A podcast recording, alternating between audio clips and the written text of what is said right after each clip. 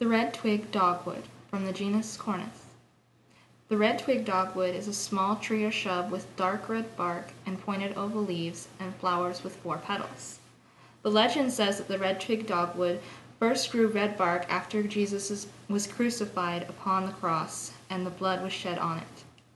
This is the verse that speaks of them taking Jesus to the cross. And when they had mocked Jesus, they took off the purple robe and put his own clothes on him and they led him out to crucify him. Mark 15:20. Next on the Bible Garden tour is the spiderwort.